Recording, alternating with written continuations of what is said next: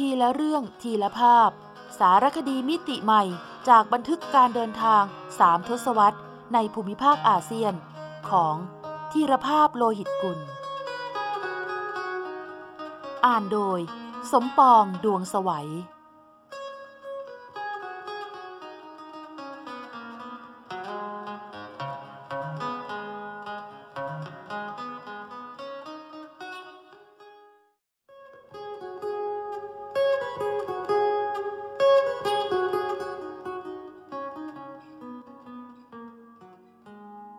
โขงนาทีสีทันดอนท่องอนุภูมิภาคลุ่มแม่น้ำโขงณที่ราบสูงหลังคาโลก ถึงดินดอนสามเหลี่ยมปากแม่น้ำ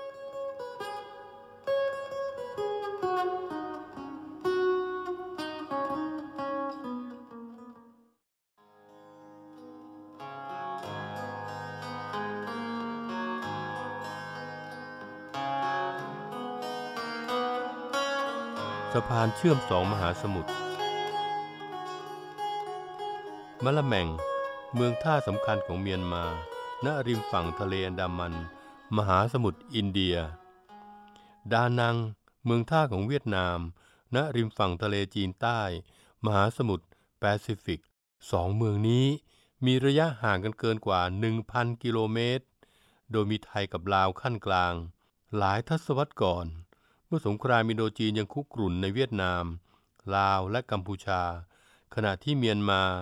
ยังเป็นรัฐเผด็จการทหาร และขณะที่แนวคิดประชาคมอาเซียนยังเป็นแค่พิมพ์เขียว แนวคิดที่จะเชื่อมต่อสองเมืองท่าสองมหาสมุทรก็ไม่ต่างอะไรกับความฝันกลางฤดูฝน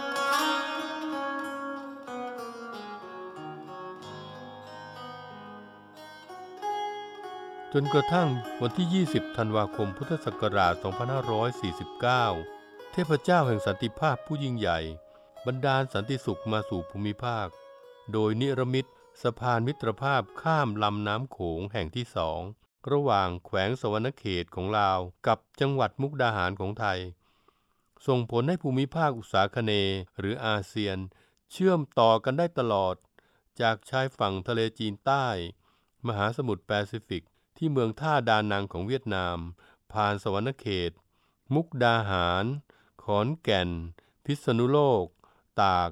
ข้ามสะพานมิตรภาพไทยเมียนมา เหนือลำน้ำเมยที่อำเภอแม่สอด สู่เมืองเมียวดี จนถึงเมืองท่ามะละแม่ง ริมฝั่งทะเลอันดามัน มหาสมุทรอินเดีย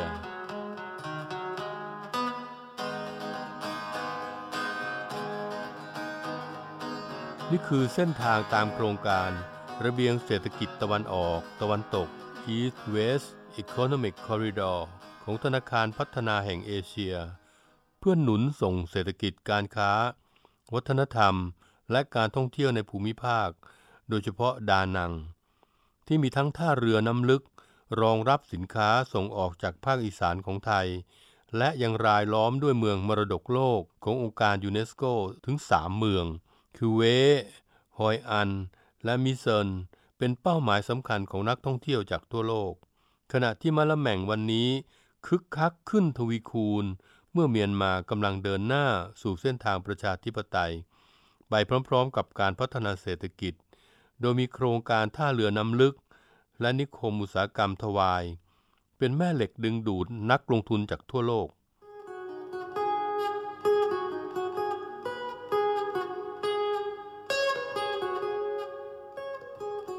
สะพานมิตรภาพข้ามลำน้ำโขงแห่งที่สองยาว 1,600 เมตร กว้าง 12 เมตร มีช่องจราจรสองช่อง มูลค่าการก่อสร้างประมาณ 70 ล้านดอลลาร์สหรัฐ โดยเป็นเงินกู้ยืมดอกเบี้ยต่ำ จากรัฐบาลญี่ปุ่น ให้กับรัฐบาลลาวและไทย ใช้เวลาก่อสร้างตั้งแต่เดือนธันวาคม พศ 2546 ถึงเดือนธันวาคม พ ศ 2549 และเปิดใช้อย่างเป็นทางการเมื่อวันที่ 20 ธันวาคม พศ 2549 นับเป็นประวัติศาสตร์หน้าใหม่ของมิตรประเทศสองฝั่งโขงที่มีรากวัฒนธรรมเดียวกัน ดังภาษิตโบราณที่ว่า ไทยกับลาวนั้น กินปลาร่วมห้วย กินกล้วยร่วมหวี กินกินปลีร่วมกาบ อาบน้ำร่วมวัง ทั้งยังมีปูชนียสถานที่สักการะบูชาร่วมกัน มาแต่อดีตการคือ พระธาตุอิงหัง ในแขวงสวรรณเขตของลาว เช่นเดียวกับพระธาตุพนมในจังหวัดนครพนมของไทย จนกล่าวได้ว่า เป็นพระธาตุคู่แฝดที่มีตำนานความเป็นมาเกี่ยวพันกัน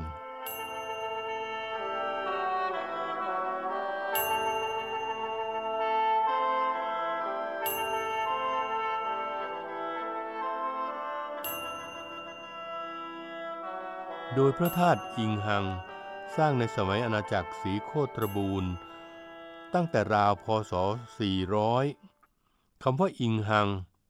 มาจากคำว่าพิงรัง หรือนั่งพิงต้นรัง ด้วยในตำนานอุรังคธาตุหรืออุรังคนิทาน แม่บทของวรรณกรรมตำนานการสร้างพระธาตุและรอยพระบาทในดินแดนล้านช้าง แถบลุ่มแม่น้ำโขงเล่าว่า สมัยหนึ่งในปัจฉิมโพธิการ พระพุทธเจ้าพร้อมทั้งพระอานนท์ได้เสด็จมาที่พระบาทวนปลา เหนือเมืองนครพนมปัจจุบัน ได้ทรงพยากรณ์เมืองรุกขานครหรือนครพนม และได้ประทับพักแรมที่ภูกำพร้าหนึ่งคืน รุ่งขึ้นเสด็จข้ามแม่น้ำโขงไปบินทบาทที่เมืองสีโคตรบูรณ์แล้วพักที่ร่มต้นรังต้นหนึ่ง ก่อนกลับไปฉันอาหารที่ภูกำพร้า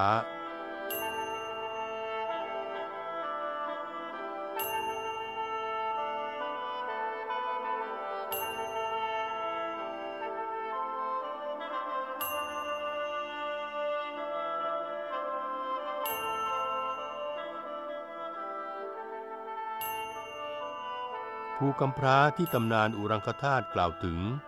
ปัจจุบันคือที่ตั้งพระธาตุพนม ส่วนต้นรังที่พระพุทธเจ้าเสด็จพักรับบาตรที่เมืองศรีโคตรบูรนั้น ต่อมาได้มีการสร้างเป็นพระธาตุในสมัยพระเจ้าสุมิตรราช ภายหลังได้อัญเชิญพระบรมสารีริกธาตุส่วนกระดูกสันหลัง มาประดิษฐานไว้ในกู่ธาตุที่เรียกกันพระธาตุอิงหัง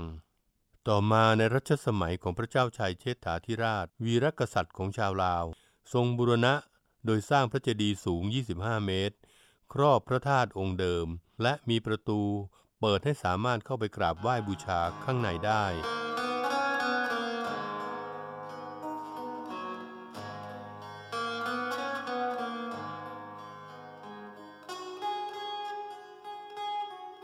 สิ่งที่น่าสนใจคือ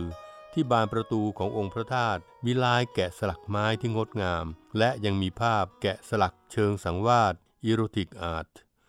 อันน่าตื่นตาตื่นใจด้วยมีรายละเอียดเป็นภาพชายกับหญิง มีเพศสัมพันธ์กัน โดยชาวลาวจะอธิบายภาพนี้ตามที่พ่อแก่แม่เฒ่า เล่าแบบปากต่อปาก สืบต่อกันมาว่า เป็นสัญลักษณ์สะท้อนสามัญมนุษย์ที่ยังไม่พ้นจากกองกิเลส และที่ต้องแกะสลักไว้โดดเด่นที่ประตูพระธาตุก็เพื่อมนุษย์มาเห็นแล้ว จะได้เกิดสำนึกที่จะทำความดี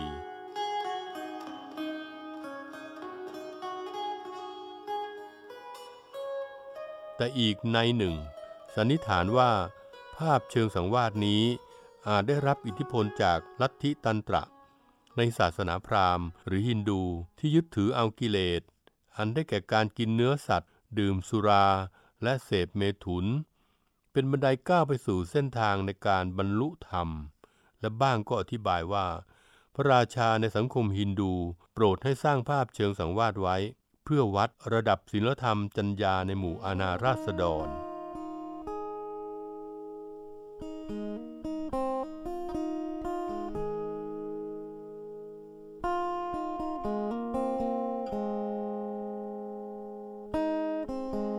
แต่ในทางตรงกันข้าม ยังมีคำอธิบายอีกทางหนึ่งว่า ภายหลังเกิดแผ่นดินไหว หรือโรคระบาดที่ทำให้คนล้มตายจำนวนมาก พระราชาในสังคมฮินดู ปรดให้สร้างภาพเชิงสังวาสไว้ ให้เป็นเงื่อนไขให้ราษฎร เพิ่มอัตราประชากร แล้วภายหลัง ความนิยมสร้างภาพเชิงสังวาสจึงแพร่หลายไปในดินแดนที่ศาสนาฮินดู แพร่ไปถึงนั่นเอง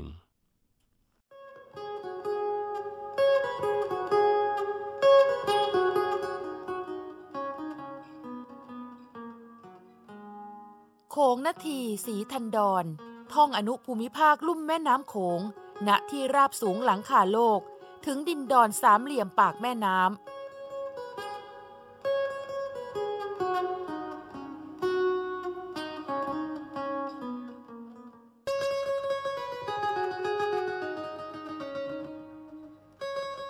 เสียวสวัสดนิทานไม่โป๊แห่งลุ่มน้ำโขง ปลายปีพศ 2559 มีข่าวที่เล่นแต่เป็นจริง ที่น่าสนใจข่าวหนึ่ง กรณีเจ้าอาวาสวัดเสียวสวัสดตำบลต้นพึ่งอำเภอพังโคน จังหวัดสกลนคร ชี้แจงเรื่องชื่อวัด หลังถูกสังคมตำหนิว่า ชื่อวัดสอบไปในทางผิดศีลธรรม ส่งผลให้คนต่างถิ่นไม่กล้ามาทำบุญ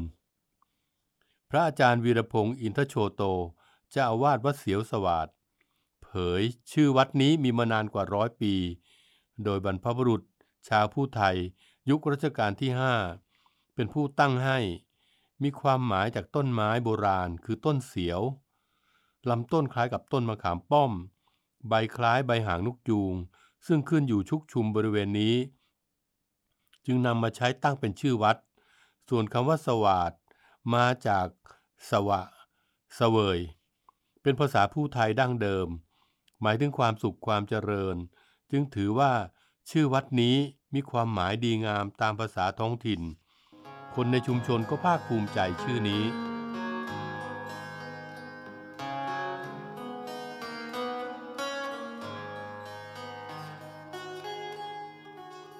อย่างไรก็ตาม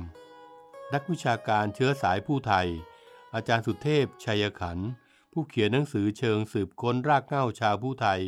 ชุดผู้ไทยลูกแถนภาคหนึ่งและสอง ให้ทัศนะว่า สวะเสวย เป็นภาษาผู้ไทย หมายถึงความสุขความเจริญ โล่งอก โล่งใจ ไร้กังวล ถ้าสวะคำเดียว คือความสว่างโล่ง ไม่มีความเดือดร้อนใด ๆ ในกลุ่มชาวผู้ไทยจึงมีผู้ใช้นามสกุล อารมณ์สวะ แปลว่า อารมณ์ดี ปลอดโปร่ง โล่งใจ อาทินาฤพล อารมณ์สวะ อดีตนักฟุตบอลกองกลางทีมชาติไทย ซึ่งเมื่อสืบค้นประวัติก็พบว่านฤพลเป็นลูกหลานชาวผู้ไทยกาลสิน แต่กระนั้นก็ตามเมื่อนำชื่อต้นไม้คือต้นเสียวมารวมกับสวาดที่มาจากสวะเสวย แล้วสามารถมองได้ทั้งในแง่ที่สอดคล้องกัน คือวัดเสียวสวาดหมายถึงวัดที่สร้างขึ้นในดงต้นเสียว ที่มีแต่ความสุขความเจริญ หรืออาจถูกแย้งว่า ต้นไม้กับโล่งใจนั้นไปกันคนละทิศคนละทางไม่น่าจะมารวมกันได้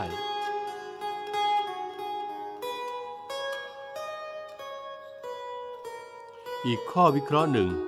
จึงไปในทิศทางที่ว่า ชื่อวัดเสียวสวัสดน่าจะมาจากชื่อวรรณคดีพื้นถิ่นอีสานลาว ซึ่งกล่าวได้ว่า เป็นนิทานยอดฮิตของชาวสองฝั่งโขง นั่นคือนิทานเสียวสวัสดเป็นเรื่องของชายหนุ่มสองพี่น้อง ชื่อสีเสลียวกับเสียวสวัสดซึ่งหากเขียนเป็นภาษาไทยกลาง คนพี่มีชื่อว่าสีเสลียว คนน้องชื่อเฉลียวฉลาด และเป็นผู้มีปัญญาฉลาดหลักแหลมจริง ๆ โดยเขาสัญจรรอนแรมไปช่วยแก้ไขปัญหาสารพันให้ชาวบ้านชาวเมือง จนพระราชาแต่งตั้งเป็นที่ปรึกษา ช่วยอบรมสั่งสอน เหล่าเสนาอามาตราชบุตร รวมทั้งชาวเมืองให้ทำในสิ่งที่ถูกที่ควร ให้อยู่ในศีลธรรม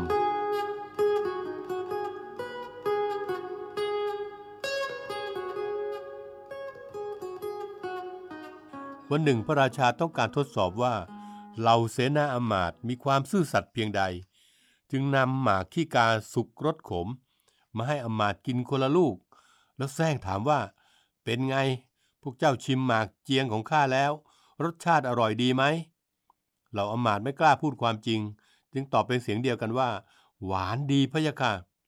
ยกเว้นเท้าเสียวสวัสดตอบว่า ขมมากไม่อร่อยเลยพะยะค่ะ ได้ยินดังนั้น พระราชาทรงพระสวนแล้วตัดว่า เท้าเสียวสวัสดพูดความจริง ส่วนเสนาอามาตย์ล้วนโกหก สมควรถูกลงโทษ แต่เสียวสวัสดทัดทานว่า ที่เหล่าอามาตย์ไม่พูดความจริง เพราะยำเกรงในพระราชอำนาจของพระองค์ กล่าวได้ว่า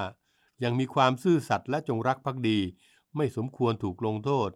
พระราชาทรงรับฟังเสียวสวาดจึงพระราชทานอภัยโทษ แล้วนับแต่นั้น สังคมจึงเรียกเสนาอมาตย์ที่ไม่ซื่อตรงว่า เสนาหมากขี้กา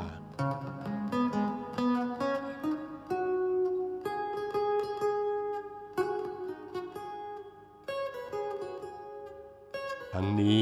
นิทานเสียวสวาดยังมีอีกมากมายหลายเรื่อง ที่ชาวสองฝั่งโขงนิยมนำมาเล่าปากต่อปาก สู่คนรุ่นแล้วรุ่นเล่ากระทั่งคำว่า เสียวสวาดที่แปลว่าเฉลียวฉลาด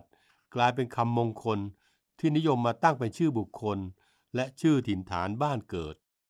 อาทิชุมชนที่มีโคก หรือเนินดินอยู่ใกล้บ้านนายสวาดหรือนายฉลาด ก็มักหมายเรียกให้จดจำได้ง่าย ๆว่า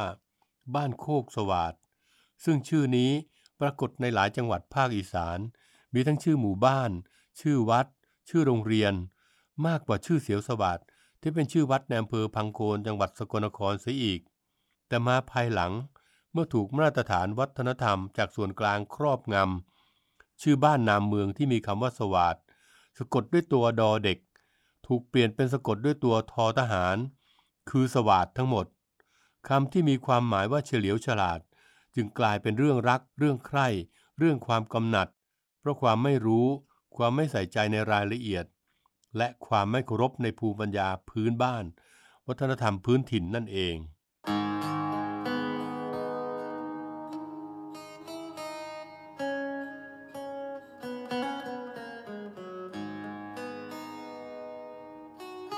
อันหนึ่ง นิทานเสียวสวาดปรากฏเป็นงานประติมากรรมเห็นเด่นชัด ในลักษณะภาพประดับกระจกสี ศิลปะไร้มายา Naive Art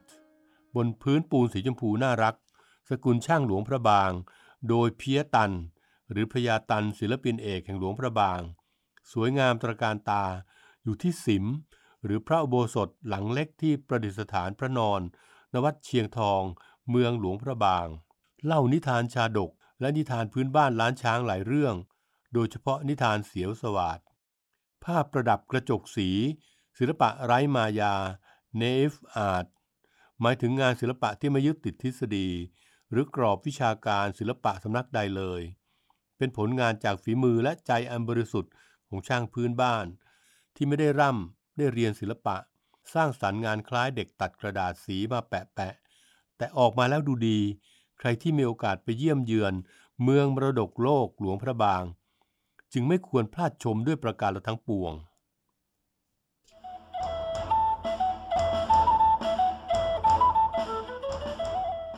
ซอกแซกอาเซียน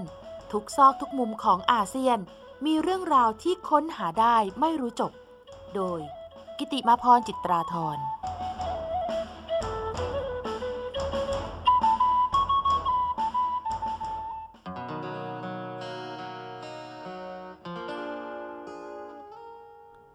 ปราศาสตร์สัจธรรม อนุสาวรีย์แห่งชีวิต เป็นนริมิตกรรมอันรังสรรค์ขึ้นด้วยฝีมือช่างไทยสมัยรัตนโกสินทร์ตามเจตนารมณ์ของผู้ริเริ่ม คือคุณเล็กวิริยพันธ์ นักธุรกิจไทยเชื้อสายจีน ผู้สั่งสมความรู้ความเข้าใจ ด้านศิลปะ ศาสนา ปรัชญา และวัฒนธรรม จากการเดินทางท่องเที่ยวนะคะ บันดาลใจให้เกิดความคิด จะสร้างสถาปัตยกรรม อันสื่อแสดงถึงแก่นแท้ของศาสนา สะท้อนความเท่าเทียมของสรรพสิ่ง และเชื่อมโยงจิตวิญญาณ ความเป็นมนุษย์ เทพเทวดา จักรวาล ซึ่งล้วนเป็นอันหนึ่งอันเดียวกัน ภายใต้ชื่อ ปราสาทสัจธรรมค่ะ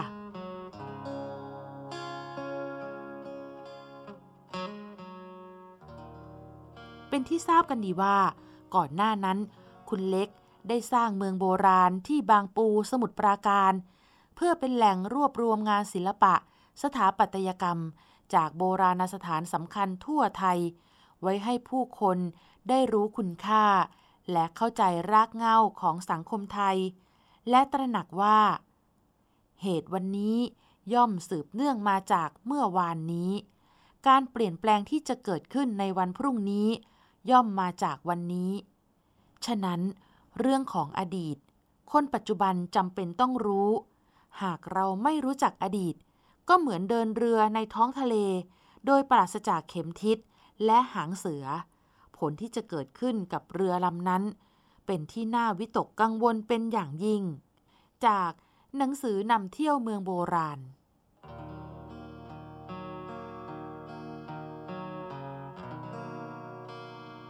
คุณเล็กเริ่มสร้างเมืองโบราณตั้งแต่ปีพุทธศักราช 2506 และเริ่มงานสร้างปราสาทสัจธรรม ณชายหาดพัทยาชนบุรี ตั้งแต่ปีพศ 2524 ด้วยแรงหนุนจากภริยาคือคุณประภัย ตัวเลขพศดังกล่าวนี้ สะท้อนวิสัยทัศน์อันยาวไกล และทรงคุณประโยชน์ของบุคคลทั้งสอง จนกระทั่งคุณเล็กอำลาจากโลกนี้ไป ในปีพศ 2543 ค่ะ ตราบจนวันนี้ ผลงานของคุณเล็ก กลายเป็นพิพิธภัณฑ์เอกชนกลางแจ้งที่ยิ่งใหญ่ของไทย และมีสถานะเป็นอนุสาวรีย์แห่งชีวิต ของคุณเล็กวิริยพันธ์ที่ผู้คนจดจำและสร้างแรงบันดาลใจ ให้ชนรุ่นหลัง ไม่ยิ่งหย่อนไปกว่าอนุสาวรีย์บุคคลสำคัญใด ๆ ในโลกใบนี้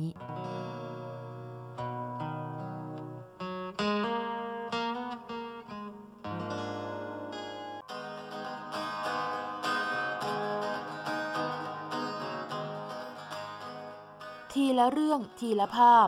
สารคดีมิติใหม่ จากบันทึกการเดินทางสามทศวรรษ ในภูมิภาคอาเซียน